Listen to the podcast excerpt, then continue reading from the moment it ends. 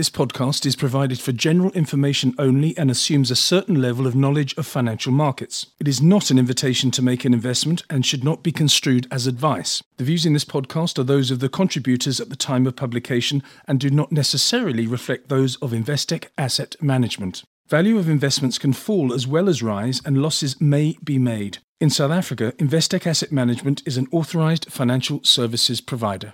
Welcome to this Investec Asset Management Investment Views 2020 podcast. Archie Hart is a portfolio manager at Investec Asset Management in London, and we're going to talk about emerging market equities.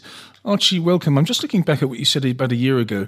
You say the following The defining characteristic of emerging market equities is the inherent cyclicality of the asset class. And then you go on to say two points, which I want to bring up with you.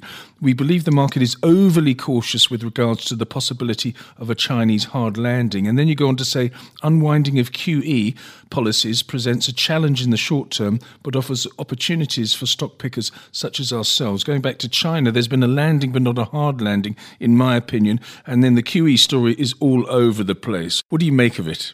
I think to put things in context, providing outlooks is always difficult because uh, I think many people tend to take current trends and just extrapolate them into the future. And, and the world's not linear, so that tends to, to often give a false steer. And I think, particularly at this stage and where we are globally, we have the disruptions from China's rise and America's reaction with the trade war. We have potential technology bifurcation between China and the US we have this energy transition going on from carbon to non carbon. We have, I think, a big rethinking of capitalism, particularly in the developed world, with the, the business roundtable saying shareholders are now, now no longer paramount. Apparently, 40% of Americans now prefer socialism to capitalism. And we have continuing central bank intervention and QE and 13 trillion of bonds with with negative yields. And then lastly, just in recent months, we've seen obviously massive demonstrations in many, many countries around the world. So it's a very uncertain environment to be providing an outlook for, I think, is, is, what I'd say. Exactly. And that uncertainty would probably be more pronounced when it comes to emerging market equities to developed market equities, or am I actually uh, getting it the wrong way around? It's so interesting you should say that. So I think if we look at what's the unifying concept behind a lot of those things I've just mentioned, it's really that economic growth is low, slowing, or, or disappointing. And, and many of the things I mentioned are either a cause of that or perhaps a, a symptom of that. And I think that has a lot of implications for investment markets. Simply a, a lower, slower growth world – means sort of potentially lower investment returns going forward.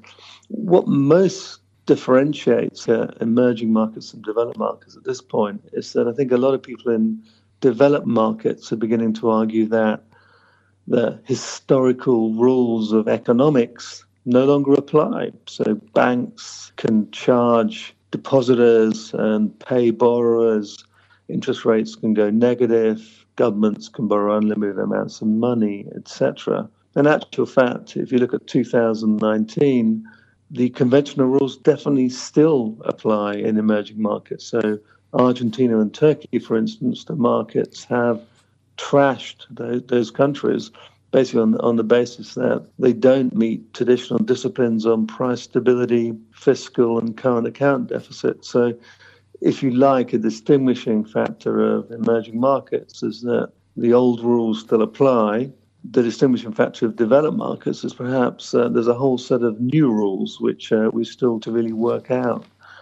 I would argue the fact that the old rules still apply to emerging markets is is actually quite positive. And, and the reason I say that is that many emerging markets have spent decades experimenting with radical alternatives, things like communism and socialism, and have realized actually that those non market measures really haven't historically worked. So, if, if, you look at China, for example, they obviously experimented with communism for 30 years between 1949 and 1979.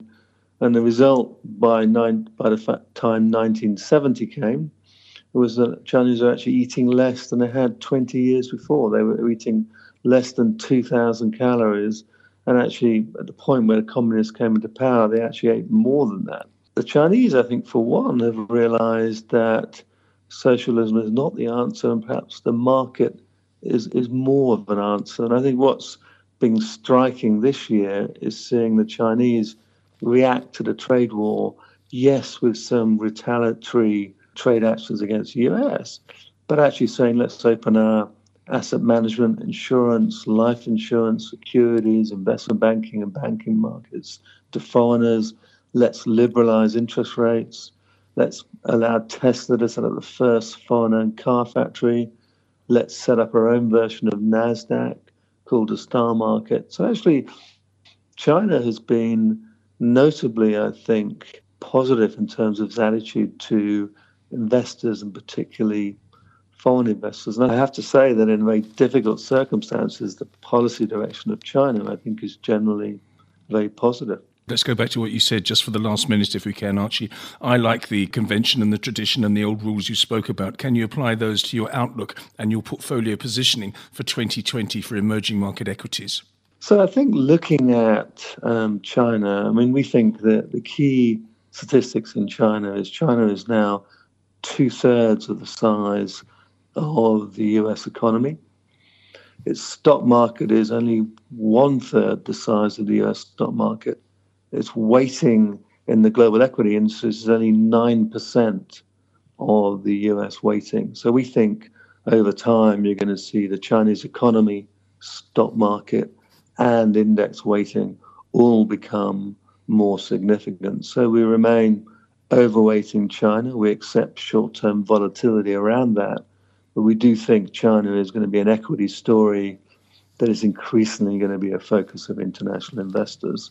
If we look at Brazil, Brazil is another country where we're seeing an increased focus on how the market can help them achieve their goals. So we've just seen uh, a huge 100 billion real social security reform there, which is essentially going to go a long way to fixing the fiscal side there. A new administration is rolling back state involvement in the economy, taming state owned banks, privatizing infrastructure, etc. And we have a higher weighting in Brazil than we've had at any time in the past five years. And, and I think, lastly, we're, we're beginning to see signs of positive movement in places like India and South Africa. Those are markets where we're still cautious of, but India, for example, has cut its corporate tax rate from 35% to 25% and to 15% for new manufacturing companies. The hole in the budget they're going to fill with $20 billion of privatizations. South Africa is beginning to timidly accept that the solution to problems like Eskom and South African Airways may lie more with the private sector. So we can see generalized movement, I think, in the right direction. So, so for me, China, I think, is going to remain a focus for us. Brazil looks a very interesting change story.